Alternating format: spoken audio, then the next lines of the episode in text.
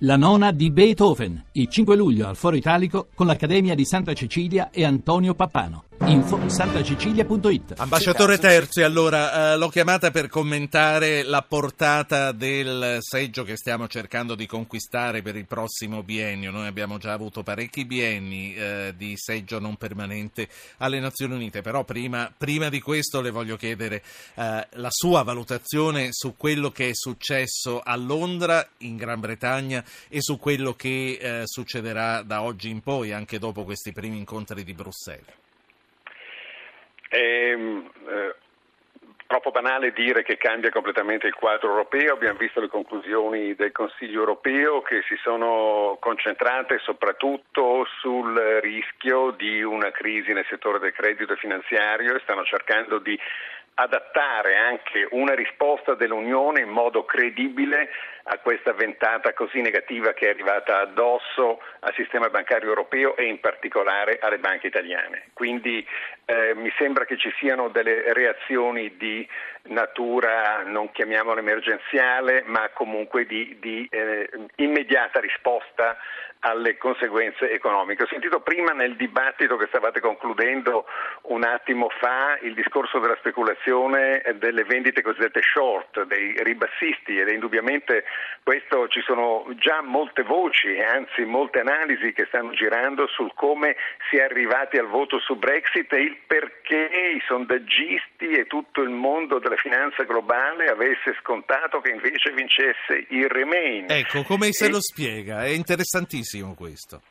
Eh, Guardi, io anche il, sino al giorno prima avevo avuto sensazioni dirette anche di persone molto autorevoli di questo mondo che davano per scontato, avevano due punti di riferimento, i bookmakers che davano il remain per il 77% e i mercati, mercati che davano anche questi per Hanno scontato. brindato fino all'ultimo i mercati. Eh, io ho la sensazione che non sia così, eh, così, semplice e neanche così trasparente. Ho la sensazione che ci siano state due direzioni precise. Una, la volontà di eh, vendere all'opinione pubblica inglese un risultato e venderlo in modo eh, voluto, eh, con eh, obiettivo strategico di condizionare il voto attraverso eh, dei sondaggi che erano palesemente artefatti. I sondaggi veri invece possono essere serviti, perché quelli erano già conosciuti parecchie ore prima degli spogli, dello spoglio finale, possono essere serviti per delle operazioni speculative ehm, eh, esasperate, eh, non soltanto vendite short, ma eh, anche questioni che eh, rispondevano alle informazioni interne eh, sull'andamento reale del voto. Ma quello che è successo è un disastro oppure no? Non è un disastro, eh, sono convinto che ci sia la necessità di un grande chiarimento in Europa su, su dove va l'Unione Europea c'è una necessità enorme di realismo, di essere pragmatici. Non ho ancora una visione chiara se il discorso dei paesi fondatori e l'accelerazione di un'integrazione politica guidata dai fondatori sia realistica, perché ci sono delle agende molto diverse fra Francia, fra Parigi e Berlino, per dirne una. Io ero nel governo Monti nel 2012 quando ci aspettavamo che da parte eh, della presidenza Hollande ci fosse una sponda molto seria appena insediata schieratasi nei confronti di alcune posizioni tedesche del fiscal compact, cosa che invece poi certo. ci si è dovuto realizzare e non è avvenuto. Ecco, non vorrei che eh, ci scontassimo ancora oggi il fatto che la Francia eh, sia il più potente alleato dell'Italia nel, nel ricreare delle condizioni di equilibrio. Sì. Corriamo il rischio di essere fra due vasi d'acciaio eh, ancora una volta. Veniamo, veniamo, a noi allora, veniamo al seggio permanente alle Nazioni Unite. Anzi, prima di arrivarci c'è Davide Il seggio non permanente, seggio non permanente. per un seggio permanente. Infatti, mi scuso. Guardi, c'è Davide da Milano che vuole parlare, probabilmente sulla Brexit, quindi glielo faccio dire subito. Davide, buonasera. Buonasera, buonasera. Senta, eh, la questione eh, che io pongo è il significato geopolitico di questa fuoriuscita, perché io penso che il destino dell'Europa in questo momento sia nelle mani della Francia sostanzialmente.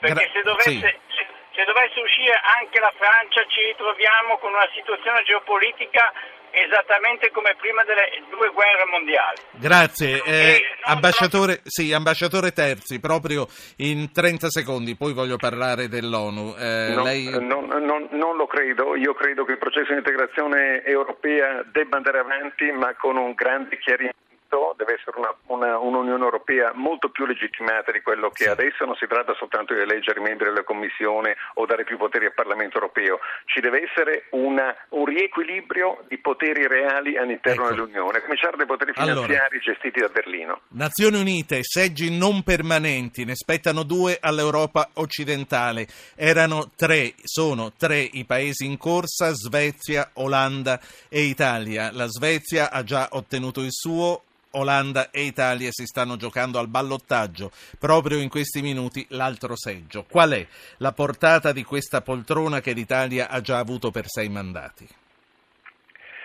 Come sta andando il voto è abbastanza eh, un unicum nella storia del gruppo occidentale e altri stati, soprattutto dei paesi europei, perché un ballottaggio così prolungato credo si sia visto poche volte, eh, se non è questa la prima Quindi volta. Quindi adesso stanno mercanteggiando mentre noi parliamo. Eh, mercanteggiando, c'è, c'è, in azione una, eh, un'opera di sensibilizzazione a tutto campo da parte di due paesi che sono in corsa e sono sostanzialmente in parità, perché l'Olanda ha 94 voti, l'Olanda ha 96 voti, l'Italia 94 e la Svezia è uscita per prima superando il quorum eh, con superando i 130 voti. Posso dare una, una, mia interpretazione a caldo di quello che sta avvenendo. Eh, innanzitutto l'interpretazione è, è, un incoraggiamento fortissimo all'ambasciatore Cardi che è uno splendido rappresentante permanente, un uomo di grandissima bravura, una, l'uomo direi che oggi è quello che ha più esperienza di Nazioni Unite ed è il, il giusto capitano di squadra sul terreno. Ha fatto una stagione straordinaria da quando è arrivato per ottenere e acquisire eh, molti voti. Io sono sorpreso del fatto che eh, siamo stati sopravanzati eh, dall'Olanda. Eh, sono sorpreso perché eh, non ha contato, come noi pensavamo contasse, il discorso di un equilibrio in Europa fra una presenza in Consiglio di sicurezza di un grande paese del nord, ed è forse comprensibile che la Svezia, con tutta la sua tradizione nelle Nazioni Unite, che risale a Dag Hammarskjöld e che è fortissima nell'affermare i diritti umani, dignità dell'uomo, sviluppo, un forte radicamento, oltre a personaggi molto sì significativi che ancora lavorano al segretariato, quindi che la Svezia sia uscita per prima non è troppo sorprendente, ma è sorprendente che la membership non abbia capito che l'Italia eh, deve avere uh, una voce in Consiglio di sicurezza per rappresentare una realtà mediterranea che è di fondamentale chi abbiamo dalla nostra parte e, chi abbiamo dalla nostra parte e chi sta con l'Olanda sensazione che siano venuti a mancare eh, i voti eh, di alcuni paesi europei che devono essere eh, recuperati. E, e perché? Le dico, le dico, che la mia impressione è che noi eravamo convinti che contasse moltissimo l'attività umanitaria che abbiamo svolto nel Mediterraneo. La Svezia ha fatto passare pochissimi giorni fa una legge sull'immigrazione che è una legge dura, è una legge che limita molto i ricongiungimenti familiari e altre cose. Questo non ha impedito alla Svezia di uscire al primo colpo con un grande successo. Invece un punto di forza della campagna svedese è stata proprio l'affermazione dei diritti umani, un'affermazione che la Svezia non ha mai messo in sordina, non ha mai messo in ombra in tutta la sua attività internazionale in questi anni. Ecco, l'Italia invece purtroppo su questi temi sì non voglio riferire il caso Iran ed altre, ed altre questioni simili, ma eh, se c'è una cosa sulla quale dovremmo insistere in questi minuti è sull'affermazione dei valori di riferimento Fra, fondamentali, sì. dei principi fondamentali. Fra poco allora sì. possiamo recuperare e, e eh, veramente eh, credo che tutta l'Italia debba stare in questo momento con la rappresentanza, con chi rappresenta certo. il Paese a New York, dobbiamo passare per eh, consolidare anche la nostra credibilità. Fra poco, allora, fra poco allora